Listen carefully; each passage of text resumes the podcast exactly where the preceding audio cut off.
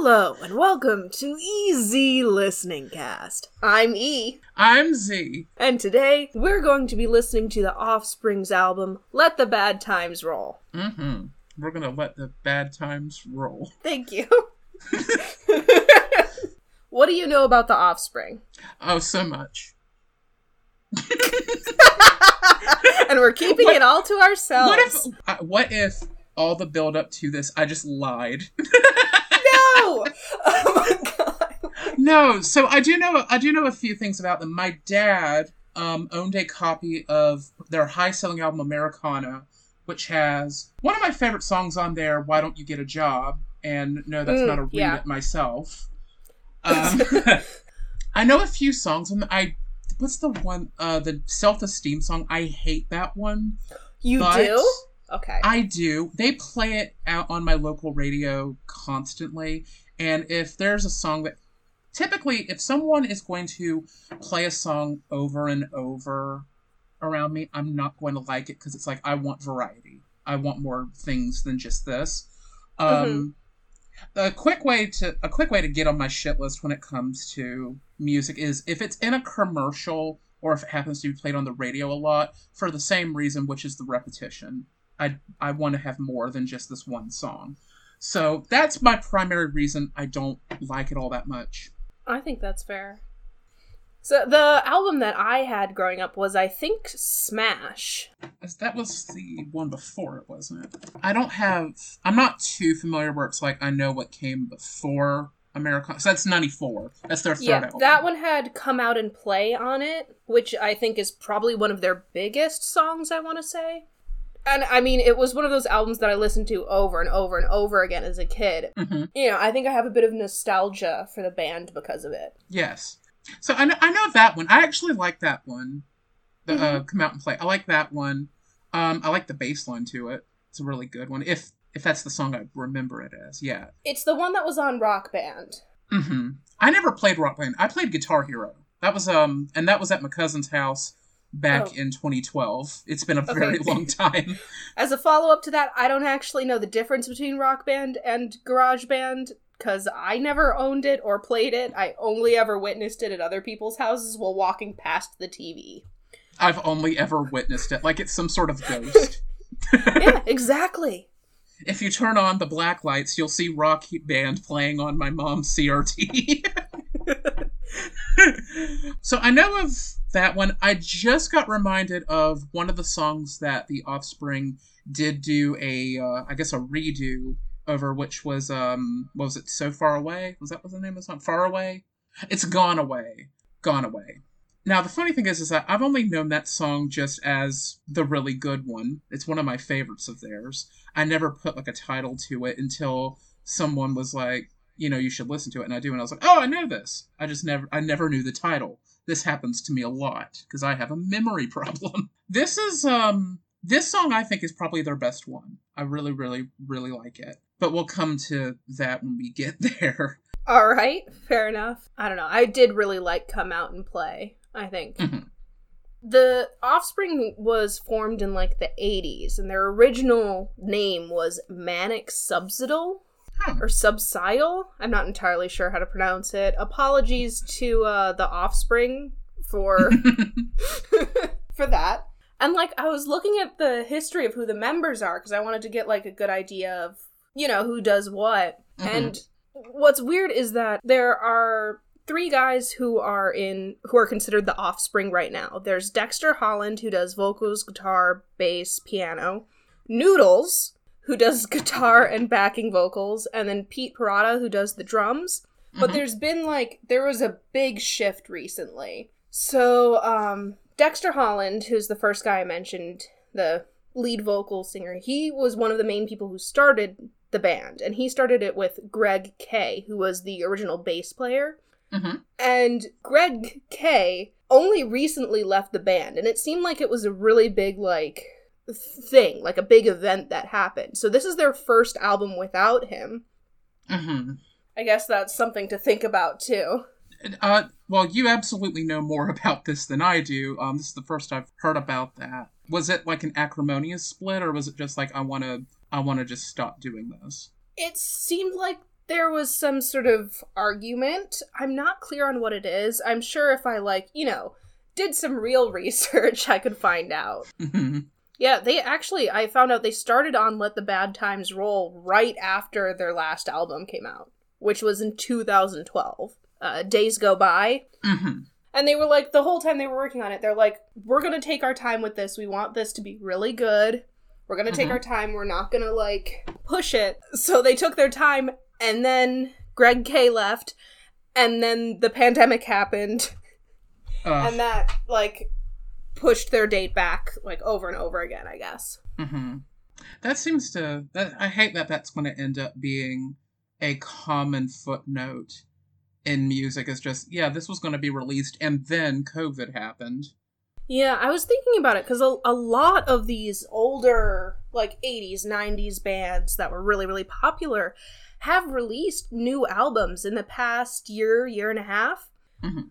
which it's got to be a combination of everything gets pushed back because of the pandemic Mhm. they're running out of money so they got to make a new album Yes. and there's nothing to do because there's a pandemic so they're just working on a new album I kind of I don't know if that would be 100% true, but I don't really know how much someone with a doctorate gets paid. I do want to point out that something that I found extremely interesting about Dexter Holland, and it was that I had no idea about this. So I think it's extremely cool, and I do want to preface this by saying whatever bad or good thing I'm going to say about the offspring, it's not going to touch the amount of good that Dexter Holland has done in getting his doctorate. So um, I found out in 2017 he had earned his doctorate in microbiology. He had found out through his research uh, how microRNA works in the HIV virus, which has absolutely helped the medical field with how to deal with that potential illness and probably finding a cure sometime within this decade if they haven't ha- had it already. So good on him for that, and that's just Mhm. that's really awesome. Also, I never would have thought that someone whose main profession is music would be able to go into the medical field like that, and especially to get their doctorate. Like that's incredible. yeah he also created a hot sauce I read that too. I read that too. I'm like this. sorry This important facts no, like this man's an entrepreneur. He's over here curing HIV, helping to cure HIV, and he's got hot sauce. Okay, okay, go go yeah i, off. I sir. stand i stand we stand a legend. so, but yeah, it's ex- that's extremely cool, and I'm and I'm I'm really happy for him, and I hope he, that he continues to do well in that field. Also, I found out too that um the the guy that's called Noodles, um he also works in the Gorillaz. I'm lying. I was like, hold up. Hold up. That can't be right. It's and it's a lie 'cause it's Noodles. I'm gonna cut that Yeah. out and make it sound like you think that's the truth. Oh, I'm already being sabotaged. This is the first and last episode. We're gonna get Yeah. canceled first episode. You know, you're, I love it too. You're going to make it sound like I think that's the truth, and then we're just going to have that only episode, and everyone's going to come to me. It's like, you really think that this man, this real life man, it plays a cartoon Japanese woman in the famed British band Gorillaz? Is that correct? Yes. I'm to be like, it was, it was a joke, and I wish people would stop coming for me. I'm gonna encourage all of them. Every step of the way. Promise. So I, I've listened to over 2,500 albums in my 27 years living, and yet everyone's gonna be like, "You don't know the gr- the difference between that guy in The Offspring and the cartoon Japanese lady in the Gorillaz. You don't know the difference. You have heard a lot of music, but you I don't know the difference." To be fair to you, you look at pictures of them, they look identical. I know it's it's insane. I mean, it's a very. It's. I, I'm glad you understand. and I'm glad you agree. This was an entrapment, and I've won. Damn. Alright. you fell for it. Ha! Let's talk about the album. Let, yeah, the let's brand actually new do that. album. Let the Bad Times Roll, which Mhm. came out on April 16th, 2021. I know you and I both listened to the title track right when they released it as a single to promote the album. That is right. And you had also you had also um put forth uh, we had never had sex anymore. The song, the song. Can't stress that enough. The song. Jesus. That is the uh, seventh song on the album. They really did, I think, pick their two strongest songs to promote it with. yes, I think, I think Let so the too. I think Let the Bad Times Roll is my favorite off of this album. hmm Um, mine is the other the other one. We never have sex anymore, which to me sounds like a classic for them. Like it sounds like something that would have been produced in the '90s. It's like it's almost as if like they had not, like it, it's like they never left. I guess it would be the right way to put it. Yeah, I definitely agree with you on that. When I heard the two new songs, I was like, okay, Let the Bad Times Roll sounds a little bit different. It sounds a little newer. So I was kind of excited to see, like, okay, they can definitely still do the same thing they did before, hmm but they're doing something a little different too. So I was really excited to see the album. hmm It definitely sounded And- like they had uh, they had updated. Yeah, So and then I listened to the album. I did too. Which really I I don't I didn't find it super cohesive. Yeah. Um I'm gonna try I'm trying to be very conservative in what I say because you did tell me that you liked quite a bit of it. And I don't want to be rude and be Oh, like, no, no, it's you- trash. No, you got you gotta say speak your truth, Z. okay, okay. I'll, I'll upload this on an apology video on YouTube and be like, I have to speak my truth. You don't. um. All right, I'll I'll just get it out of the way. I fucking hate this. you hate the whole thing. Not the whole thing. I, I said what I meant when I said that I liked let the bad or um when I said we never had sex anymore. I like that song. I think it's a very very good song. It's going to end up Mhm. being on probably my favorite songs of the year. For for for sure. Okay. The rest the rest of the album I do not like it at all.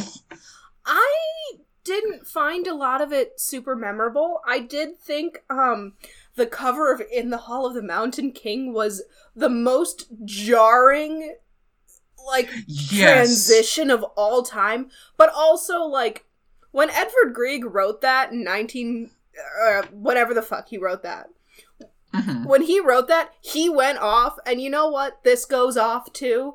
It just Yes. doesn't fit with the album. Yes, I, I do agree. They really did do that, but I'm also like, why did you do that? But oh, good, good, you did it. But why? But good. Like, I oscillate between those two things. Yeah, I ah, God, there were twelve songs on there, and boy, did a lot of them just kind of. It's weird. A lot of them I feel like kind of blended together a bit, and the ones Mhm. that did stand out were jarring in a way. My, I, I wasn't. It wasn't to me like any like stood out as like, oh, this is like, how can I put it? I wouldn't call them like super jarring. Um, I'm typically used to albums in which the songs are like completely different from one another. I actually love those. Whether they're bad or not, I actually enjoy that quite a lot. When I was listening to this, I was mostly struck. I was struck by two things that I didn't really like. Number one, the mixing on it was really, really odd. Um, all of the songs sounded very flat. And now I I have a laptop. Um, I do have uh, there's speakers that are actually on the bottom of the laptop. Um, you would think that that would have something to do with it, like oh the speakers aren't very good. Maybe you should get a pair of headphones. Um, but these are actually very good speakers. Um, like on better produced albums or better mixed albums, you can like the one that um fun fact in case you didn't know this a lot of people that do mixing and uh, recording and things like that, they'll test a speaker system by playing the debut album by Rage Against the Machine. It is said to be the best mixed album ever, period. That sounds, yeah, that sounds magnificent on my laptop. So I know it's not that. On the Spotify, it sounded extremely flat. On the first track, I didn't even know if that was actually Dexter Holland singing. It sounded really, really odd. And then the next few tracks was like, no, that's him. It just sounded really weird mm-hmm. on that mm-hmm. track. And then I happened to go on YouTube just to see if there was a difference in the sound quality. That's on smart. YouTube, I didn't think to do that. On YouTube, it sounded it was a, it was actually just a toss up. There's one that sounded better and one that sounded infinitely worse. Interesting, because I I do have kind of a theory that Spotify kind of crushes mixes somehow. Because mm-hmm. I, I think I've shared with you before there I, I can't remember the name of the song now, but it was one where half the vocals on the Spotify version were just gone. Oh. It was it's really weird and um I have no idea why it's like that. Because mm-hmm. you look it up on YouTube or um, other platforms and it sounds perfectly fine, but mm-hmm. you play it on Spotify and it's just half the vocals are missing. I do think Spotify has a little bit to do with it. Mm-hmm. So that wasn't really something that I judged a lot while I was listening. Mm-hmm. I had mentioned when I had sent, I had like written like a, a review that I put on my uh, Rate Your Music profile. I had sent you something where it was like, um, I had mentioned that um, this is a this album consists of about thirty minutes. It's a quick listen. Um, it took me about two hours to hear, and the reason being is because I was looking up all of the information I could about it, and uh, one of the things I was looking up was if I was going crazy and using the wrong terms as like this sounds flat or this sounds like it's clipping. There is one song mm. in which it absolutely is clipping.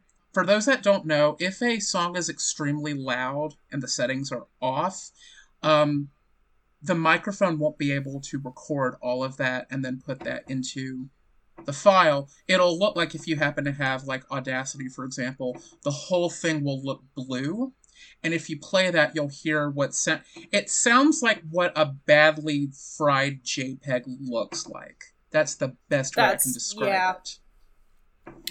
And um, I believe it was uh, what was it?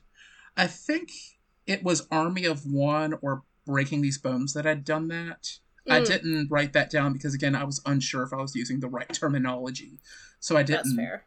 I didn't put that down but it just it sounded really really just it not wrong. It was just like this is a thing that i'm pretty sure it's easily fixable. Yeah i i think that's what i was finding jarring mm-hmm. too you can have an album that has a bunch of different songs, like a bunch of different sounds to it too, but you have to make sure that they're all, you know, the same volume, they're mixed in a similar way so that they're still uniform and still cohesive despite being really different. And this mm-hmm. did not feel cohesive. No. Like no. I said, th- there were just a couple of them that just kind of, whenever they started, I was like, oh, okay, D- different song now my best guess as to the reasoning this is you had mentioned that um, this took about nine years to record and it was constantly being pushed back because of covid. There is a good possibility that some songs were recorded at a later date than others. I think so too. If you look at the um, credited artists there are a there is a huge number of credited artists like playing mm-hmm. a bunch of different instruments. And usually you i don't think you really see that all that much unless you're doing something really weird with your album. Usually, when you sit down, you record all of your songs. You have like a few dudes that do all of it. You don't have like 15 people. Mm-hmm. On Wikipedia, uh, Josh Freese is credited as doing two of the 12 songs, um, or doing the drumming for two of these 12 songs, and the others are credited to uh, Pete Parada. Mm hmm. Okay. So you might be right on that. I'm looking at the Wikipedia page. The uh, um, the additional musicians, some of those I think were session musicians because it's only credited for uh, "We Never Have Sex Anymore," where they had a horn section because they typically don't. Yeah. To my memory, they don't have a horn section normally. No, they do not. And they did have someone doing sound design on the re-recording of "Gone Away." So, Mhm. um, so that might be that might be a thing too. Bob Rock though is credited as producing, mixing, and engineering the whole thing. Um, I guess I guess since the album was first being recorded, so good on him for being there and uh, doing all of that. So, um, my main my main issues, I guess, um, the cohesiveness. Yes, I I do believe you have a point with that. You absolutely put it better into better words than I could. Um, I just there's a lot of lyrics on here that I did not like. Um, now, unfortunately, I did not put I did not write the specific ones. Most of the time, it was just like the song as a whole, the mood that it was giving, um, that I didn't really like. Um, for example, the very first song, "This Is Not Utopia," um, I pointed out that it felt extremely, re- or I, I'll point out that it's redundant to me. It's a punk song where they basically say, "Yeah, things aren't great," and I'm like, "You're a punk band.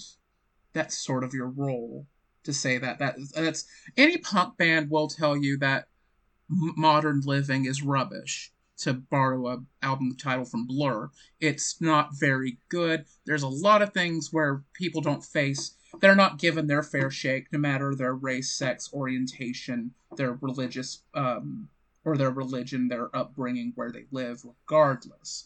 This is a Mhm. common thing that's in punk music. I find it kind of, I find it redundant and kind of pointless for a song to be just things are bad. Like it's a given. You know what I mean? I think so. So um there was that. Also, um I'll give a quick example on another couple of songs here. Um I don't know if you've ever listened to the album in full, but have you ever heard of the album Mechanical Bull by Kings of Leon? Yes, I have not listened to the whole thing. So there's a couple of songs out there that are actually really good. Um, because I, for the most part, I do like Kings of Leon, but the Mechanical Bull album was a like a revelation. Like, oh, this is a bad, bad, bad album because, um, a lot of the songs contradict one another in terms of like the point they're trying to give across, which is women treat me like shit but also I do shitty things. There's no self awareness to that. You know what I mean? Mm-hmm. It's the, it's this cycle of women don't like me. I do things that make women not like me, but I don't get why they don't like me. Um, the song. So going back to this Offspring album, the song "Behind Your Walls," um, is basically asking this question: uh, you are facing a, or it says you're you're facing a lot of pain right now, and you can't see other people uh, being being mistreated because all you see is your own pain. And then you have Army of One, where a person admits, "I'm, I'm doing all these shitty things because all I see is my own pain," but that person is not aware of what they're doing is wrong. When in another song they're being told that that's wrong. I don't know if that was meant to be a, or if like that was done on purpose. Like have this Mm. one put on the back, or have these two side by side to juxtapose. I don't think that was intentional. I it's to me it's a lack of awareness. But I Mhm. mean, it's I mean I am looking at these two very very very closely, and it doesn't really. That's only for those two songs. To me, I just I kind of find that weird that they would be on the same album. Yeah, I I don't know. Does that It's make a lot of sense?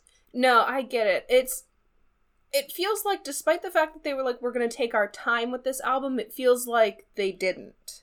Like in terms of I, I was thinking again about the sort of song order because um uh oh lullaby at the end Mhm. right is just pretty much a reprise of an earlier song but it it, it felt there's two songs on here that are that have been released before so there's um Gone away. Gone away which originally came out in 1997 Mhm. this is the piano version and there is um coming for you which came out in 2015. So that was with the old bass player. Mhm. That was when it first came out, but uh, when they put this onto um, their new album, they re-recorded it with Dexter Holland as the bass player. Oh, so he covered for the other bass player. Well, he overwrote what had been done by um Oh, it's a different. Oh, it's a complete rewriting and not a cover well, in that in that respect. I I think it is the same bass line. I haven't actually heard the version with um You haven't compared the two. I have not because the the first one was done with that bass player that was there since the beginning, and then on the album, the other guy who was there since the beginning did the bass for this one. Okay. Now I haven't heard the two either because I didn't know that there's that coming for you was a re-recording, and I was assuming when you were talking about um there were two songs on here that were pre-recorded. I thought you were also mentioning in the Hall of the Mountain King since that was a cover itself. Yeah, these the the two that I mentioned are ones that are covers of themselves, I guess. I see. I see. So, I mean, the I band is so different at this point. It feels more like a cover of themselves rather than another version. Mhm. Like, uh, Gone Away was so different. Yes, it was. So, um, I'll tell you a story real quick. I need to um find this woman's name first. Back in 2003, when I was nine years old and I was still listening to country music because I live in the South, um, there was a woman by the name of I think it was Jessica Andrews. Let me see. Um, yes. So in 2000, oh, this was in 2000, and no, it was 2003. Okay, I'm sorry.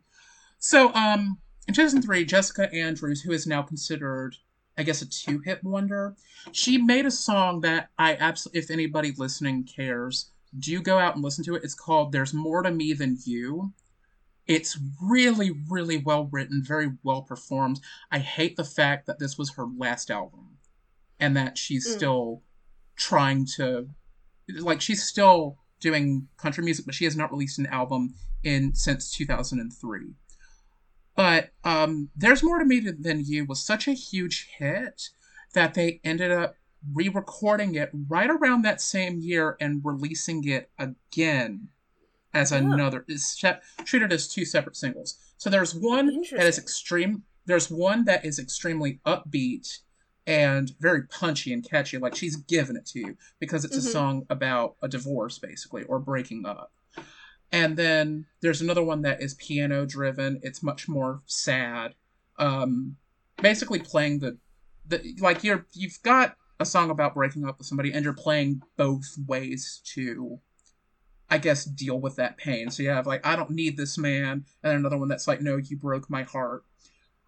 Um, but the fun, the funny thing about it is that it was released around the same time, probably not months from one another, and both of them were hits. But it always kind of struck me as like why why would you want to do that? Um, especially when they were played uh, or whenever they were released around the same time, it basically telegraphed to everyone, "Oh, this is your best song." Well- Period. Do you remember? Oh, I don't know how to pronounce the artist's name. It's G O T Y E Gotye. um, Gotye, who did somebody that I used to know. And they, Uh-huh. oh my god, when that was popular, that was all you would hear on any radio station ever. I'm but not going were- to complain. I love that song. I can complain. I feel like I listened to the radio a lot at that time. It was so much. But there were, the sa- in fact, the two same- different versions that they'd play on the radio. But Really? they were they were almost identical. The only difference is one of them, the bass was mixed so fucking loud. That was the difference between the two. really? It was bizarre. And I don't know That if is- they're like officially different versions or if this was something that was just given to radio stations, but it, I remember it like vibrating the car and I remember thinking, why would you do two versions that are so incredibly similar with just A minute difference. yeah. It it made no sense to me, but it it did make me wonder if it was some sort of way to get around like uh, radio stations' limitations on how many times you can play one song. That's interesting. I can't confirm or deny that, especially since I've only heard, I only remember one version, which is I didn't know that there was a a, a version where they had a better bass to it. That's I don't know really if it's better. The car would vibrate. It. yeah, yeah. Uh, kind of funny too that that would be a song in which you would want the car to vibrate. This is a song about a breakup. I know it's like save that for the heavy metal, right? Not not even that. It's just like it's a breakup song. I want everyone to know that I'm crying while doing the whip and the nay nay. Like it's you know this is a sadness. It's a sadness bop. There's two song. There's two songs I know that do this. Somebody that I used to know, which you just mentioned, and uh, "Tears for Fears," the original version and the best. Period. No one can do better. Um, the song "Mad World." You know, I was actually gonna say something about Mad World. Um, uh-huh. because I while I was listening to the piano version of Gone Away, uh, it was reminding me very strongly of Mad World. I'm not hmm. sure what it was about that though. Do you think it was like the cut like you have the original and then you have the cover? Is it like that kind of comparison? Uh, or was, or was it like this? This sounds like Mad World. It sounds like Mad World. Hmm. And I am just checking something real quick because Mad World was oh god, who did that? Tears for Fears. And I think that was in 1983. Let me see. Yeah, because there was a version that got popular. Yeah, was... um, there. Gary Jules, I think, is the man's name. That's the one I'm thinking of. They are both in the same key. Oh, okay. I think that is what I was tuning into was that um, they've both got pianos and they're in the same key, and I feel mm-hmm. like they have um, almost like tonally they have the same vibes. I'm not saying like it's a rip off basically. You wouldn't say that. Uh yeah, I wouldn't say it's a rip off, but I would say that tonally they felt really similar. hmm The song that it reminded me of, and I, I guess uh, the Gary Jules versus Tears for Fears version of Mad World would apply to this as well. It reminded me, and I think it's because it's in the same genre, it reminded me of Disturbed's cover of The Sound of Silence. Mm, oh, I do love that cover. A lot. Mm-hmm. I like. To, I know you my... have opinions about Disturbed. I have. I don't have. To me, they're not like. To me, they're not like oh, this is the worst band in the world. No, will not say that. I've heard worse stuff, and Disturbed does not come close to it. I'm going to say that there. Um, I actually like their cover of Land of Confusion, even though it is overblown compared to the Genesis one, but I do like it a lot. Um, they coincidentally, speaking of uh, Tears for Fears, they covered Shout on their debut album. Oh. I did not realize I, that. And I hate it. oh no! Maybe that's why I, I didn't know. Because it's bad, I assume. I don't. No, like, um, I think it's a purist version of it. Like, when it comes to The Sound of Silence, Mad World, and Shout, there's not a cover possible that can do better than the original. That's sort of my that's my feelings on it. Okay. Like Anybody anybody that tries to stop it now. Lorde came close. Okay. Now, Lorde, Lord, she did a complete like a super dark, murky, complete retake on the original um I guess the original message of the song Everybody Wants to Rule the World. Yeah. She not she came very close just by taking it a different way. Um she and I think she did very well on it. And I don't know if it's because it's Lorde or if it's like I haven't heard this interpretation before and I really like it. Everybody Wants to Rule the World, the original, is very upbeat and peppy, while Lorde's version is like, no, no, we're we're going to commit a terrorism. We're going to do a dark thing. Yeah, it's very, yeah. it's it's very like I'm t- I'm putting nails in my baseball bat. You better fucking run. That's what it's. that's that. Damn. Yeah, that's that sort of thing. It is to me. Um, Gary Jules, he ended up doing the same thing with um, with Mad World because the Tears for Fears version is a sadness bop. You're going to be crying and popping and locking. I am not joking. It is a you listen to it and you're going to be like in the club screaming, crying. It is a depressing song, but will you be on that dance floor? Yes, you will. it's no. You're like, gonna be crying and popping and locking. Absolutely. Okay. I, I I challenge anybody that has not heard the original Tears for Fears, listen to it and tell me I'm wrong. I dare I dare y'all. Um but like Gary Jules, he took he actually just played it straight because that song is extremely depressing and he's like, I don't want to dance. I want to cry and not pop and lock. And that was his version of it. Um and um, and going back to the Disturbed version of Shout, they were just like, no, this could be redone in a rock setting, yeah, and they did that, and I'm like, nuh-uh. Okay. that I, that was that's my two review. That's my two word review of it. Just nuh-uh. Mm-mm. Okay. All right. I- All right. Okay. I'm, I'm sorry. I'm sorry.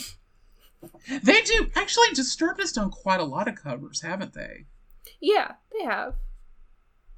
I really like Disturbed. I, I, I don't. I'm, that's why I'm like I don't like. I don't want to be mean if anybody likes Disturbed because oh I no, you like should be that- nothing but mean. because the thing is, whenever I mention the stuff that I like, I hate it when people come to me and like, well, that's shit. That's terrible. What the fuck are you doing? I hate that, and I hate being. I hate the idea that I would do that to someone else. You know. Mm. I'm gonna make you review the latest Disturbed album. Did they do another one? Um, they their last one I want to say was 2018, maybe. Evolution. Okay. Evolution. I remember watching Anthony Fantano. He put this on his worst of the year, and I'm like, why did you listen to it? You knew you weren't going to like it. he did that with Godsmack too. My speaking of Godsmack, my mom loves Godsmack. She's a big fan of them. Um, Good. Especially their especially their debut album. I actually like their debut.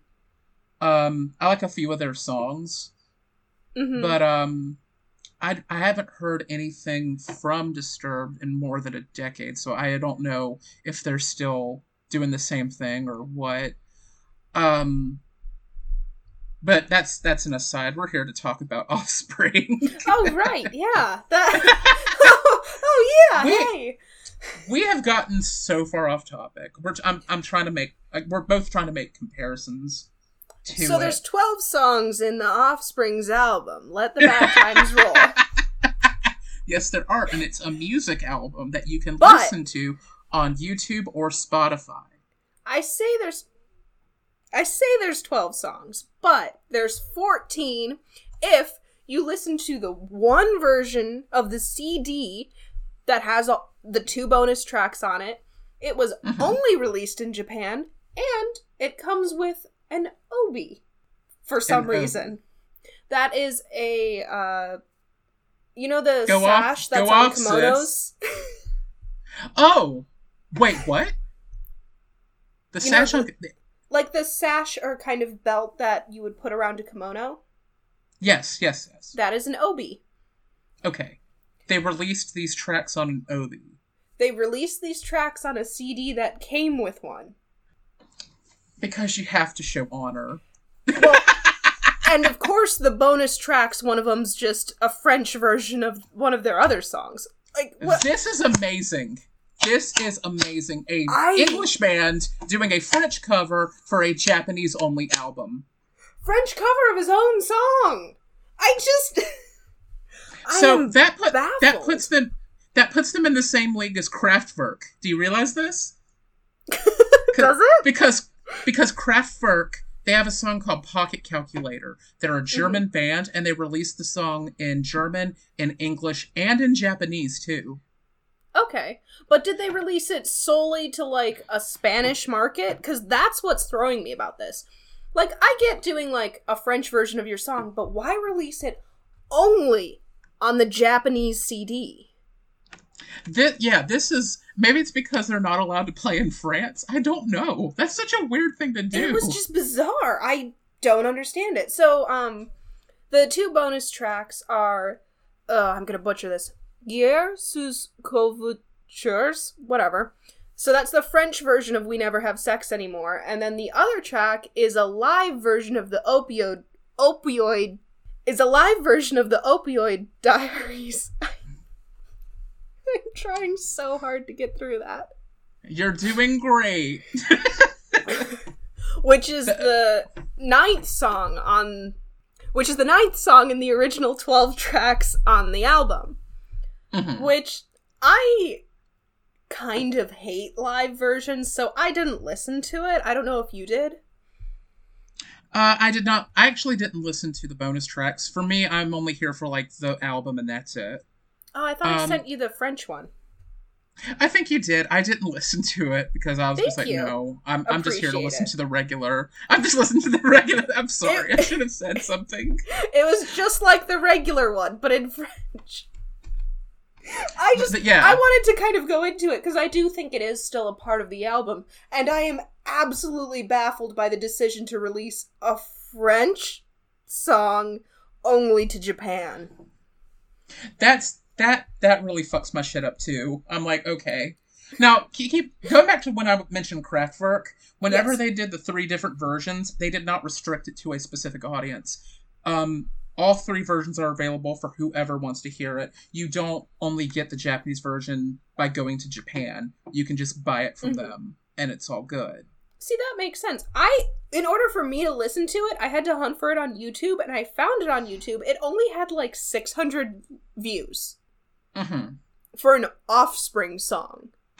Is that Which- bad or good? It's surprisingly low. Um, Ah, especially because YouTube has its whole YouTube music thing where you can just Mhm. tell it to play music and it counts that as a view if you're watching okay. like the music video or whatever. Mhm. Um but this had such a low amount of views. It, it it's just bizarre to me. And Yeah, it of course wasn't their- on their YouTube or whatever because it's only available on the one CD that they sold Yeah. in Japan for whatever reason. I mean, in case you're wondering, it sounds pretty much just like the English version of We Never Have Sex Anymore, except it's in French. Mm-hmm. I'm trying to remember another. I'm trying to remember if there's like another group that had done that before. Um, also, I don't. I agree with you. Live tracks on as a bonus song on an album that's like a special edition or something, I find to be really funny. To me, like live albums, with the exception of a few, just because of how great they are, Mhm. um, I find them to be like a glorified greatest hits with occasional screaming. You know what I mean? Yeah, I don't particularly like the streaming, and I also think it's so much harder to mix live audio just Mhm. because of the nature of how you have to record it. Like, there's no. You're not in a studio. You don't have the um, the soundproofing. You don't have the ability to uh, isolate instruments physically in the space. Uh. I, it, they just always sound so muddy, and I don't want to hear the audience, and I don't want to hear the singer go, "Hey, shout out to whatever city I'm in." Like I don't care if I wanted to hear that, I would go to a concert. Yeah. Um that was a thing that they um that that you reminded me um I have a copy of Rush in Rio, which is one of my three live albums that I give a lot of respect to because I'm a huge fan of Rush. On occasion, he would at the end of songs he would say thank you to Rio because he was because the whole band was in Rio and he was um he was saying thank you to them in both English and uh, Portuguese. Oh, that's nice. Which was which was really cool. Um, that album is kind of a trip to listen to because it is a band that is completely foreign to a, a, a the a Brazilian audience. Like you would not hear Rush and think, "Oh, they have a huge fan base in Brazil." They absolutely I... do. They're over there singing to Rush music like it's a football game where you would have like the hooligans like singing some sort of song and you can hear it. it's it's like that. It is amazing to hear that. And they were they were digging the shit out of this band. So yeah, I I, I only have there's only three live albums that I like care for, and it's it's that one, um, Daft Punk's 2000 Alive 2007, and then the last album that the Fishmans ever did, which is for sentimental reasons for me at least, because that was uh, the last time the lead singer was alive. Okay. Fair, fair yeah. enough. I just I tend to just avoid live version of of songs at mm-hmm. all costs. yeah. I hear cheering, I shut it off. I don't want to hear merriment. Take that off. Guards, take it away. So what are what are your overall thoughts on Let the Bad Times Roll? I didn't really talk about like the specific reasons other than just I didn't like the lyrics to it. Um, I had mentioned. Let me see. I'm going back to the original review that I had wrote. I had written here just to remind myself because again, memory problem. Um, I thought that breaking these bones and coming for you, coming for you, you did just enlighten me was released in 2015. Mm-hmm. Um, I thought that line after line there were just a whole bunch of cliches. It like yeah, and it, I just didn't I didn't like that, and also Hassan Chop, which um I don't know if you hmm. know this. Hmm. I had to look this up. Hassan Chop is named after a specific one-off character in a Looney Tunes cartoon where uh, Bugs Bunny and Daffy Duck go and find treasure in a oh, yeah. cave.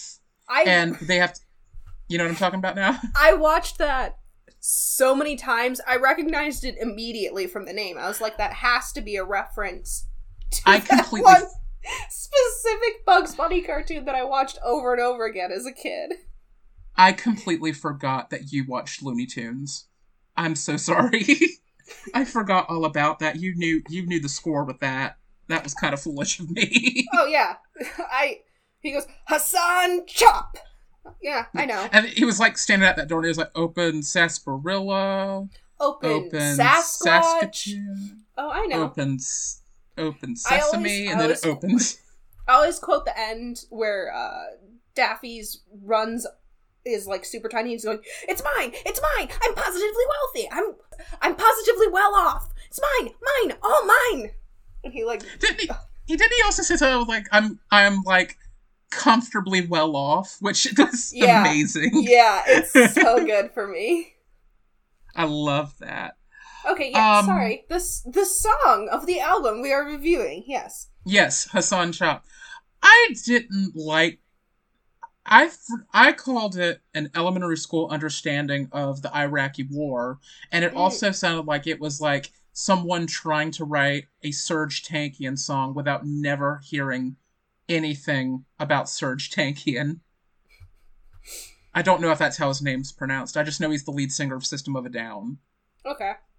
But um it just and I'm not going to say it's racist because I am not that particular race. That's not for me to decide, but it does absolutely make me uncomfortable. It's like, "Uh-oh, yeah. this seems this seems yikes," you know.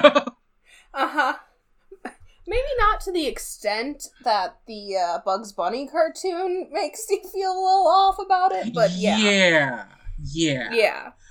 And then um the one thing I did want to point out, and this is not a knock against the uh, We Never Have Sex Anymore song. You know what it reminded me of, and I told you what it reminded me of, and you agreed with me.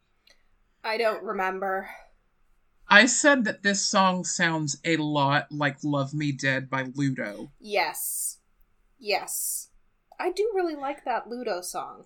Me too. They've they've had a few songs that I think are absolutely hilarious. I wish they would come back. It's been 10 years since they had um put forth any albums. I did find out they released a single last year and uh, Oh. not even the fans knew this. Nobody told anyone? Nobody told anyone. It was on Rate Your Music and it had 6 reviews or it had 6 ratings, I'm sorry. Huh.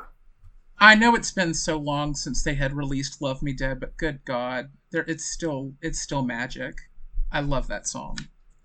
They also had another song called um I think it was called You Can Watch Goodwill Hunting by Yourself. What Yeah. was the name of that Ludo song? Uh about the Goodwill Hunting or um The most recent one you just mentioned. Oh, um hold on, let me look that up. It, it came out last year and it was called Scare Me. Nope, I don't know it. I thought I had like a moment where I thought I might know it. I was like, I have an seems inkling of recognition, but no, that does not sound familiar. Ah. But um but I was listening I'm like this sounds like Ludo and it made me miss Ludo, but I mean that's not all it did. I again I like the song a lot. I think it's very funny. But that was those were the last of my notes. I just I really, really did not like the lyrics or the mastering and I, I kind of I I mean obviously I wish it was better. I mean everybody Well- everybody it's a very what we all fun thing to say. Yeah. But we want it to be better. We want things to be better. That's a very Yeah. redundant thing to say. Um, sadly, and the thing that I had also said on my review that was kind of shocking, because I was looking forward to this, and I found out that on Rate Your Music, it's in the bottom 50 albums of the year. Like it's of the worst. And its current rate its current rating is a 2.29. That's about. That's. That's pretty close to what I was gonna give it. Mm-hmm. Um, so I guess we can go ahead and give our final ratings to it. I gave it. I'm giving it a one out of five. Really? I'm- Yeah. I was gonna give it a two. I. w- You're not letting me do half stars. I want to do two out of two and a half out of five, but I think I'm gonna knock it down to two. You can do half stars if you want. I'm not because I can't justify them of my own opinions, like completely. Um, anybody else can do it if they want. I just cannot justify it for myself. I I'm giving it a one. All right, I'm I'm gonna go with two. I'm gonna say two out of five for the Offsprings. Let the bad times roll. yes, that was the album we listened to, and we didn't mention anything else other than that album. We only talked about the album. Uh, I should have written an outro. Thanks for listening, and yeah, whoever whoever you are that's listening right now, thank you. I'm so sorry you had to hear this. I'm not. You deserve it. Bye.